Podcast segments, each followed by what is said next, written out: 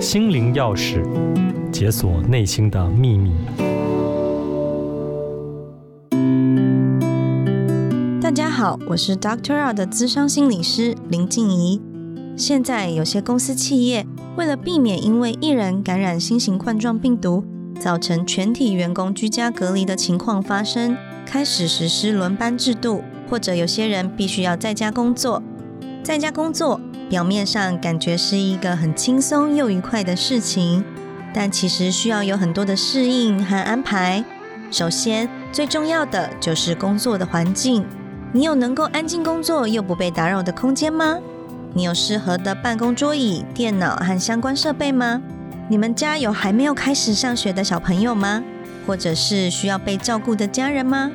如果现在的环境不适合工作，那要怎么样去改变现在的环境呢？有些人在家中甚至因为找不到地方办公，只好到咖啡厅工作，反而失去了在家办公隔离的意义。所以，把适合的空间和环境准备好，绝对是重要的事情。第二，就是要建立自己的居家工作习惯。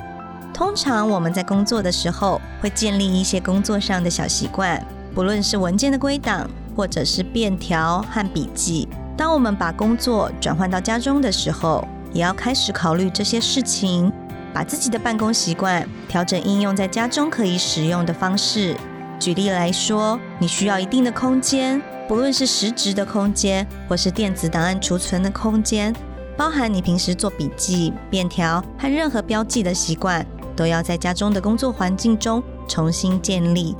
当然，对外的联络管道也必须要保持畅通，包含了特定的网络设备，还有操作是否熟悉，有没有需要耳机、视讯镜头的相关设定，来方便线上开会使用。团队之间有没有沟通的默契，甚至是其他比较专业的协助工具，比如说专案管理的软体，都需要预先安装在家中的电脑中。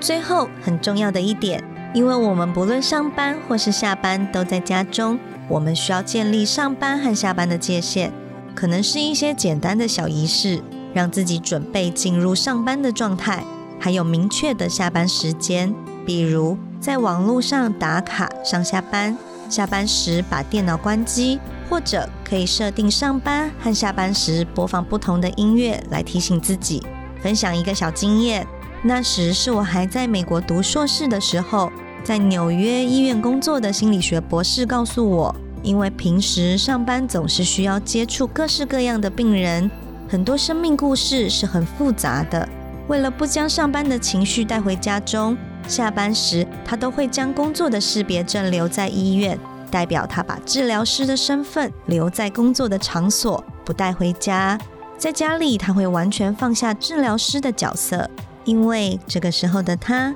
是孩子的妈妈，还有先生的妻子。所以呢，建立好上下班的界限，才能够让你的居家工作生活井然有序哦。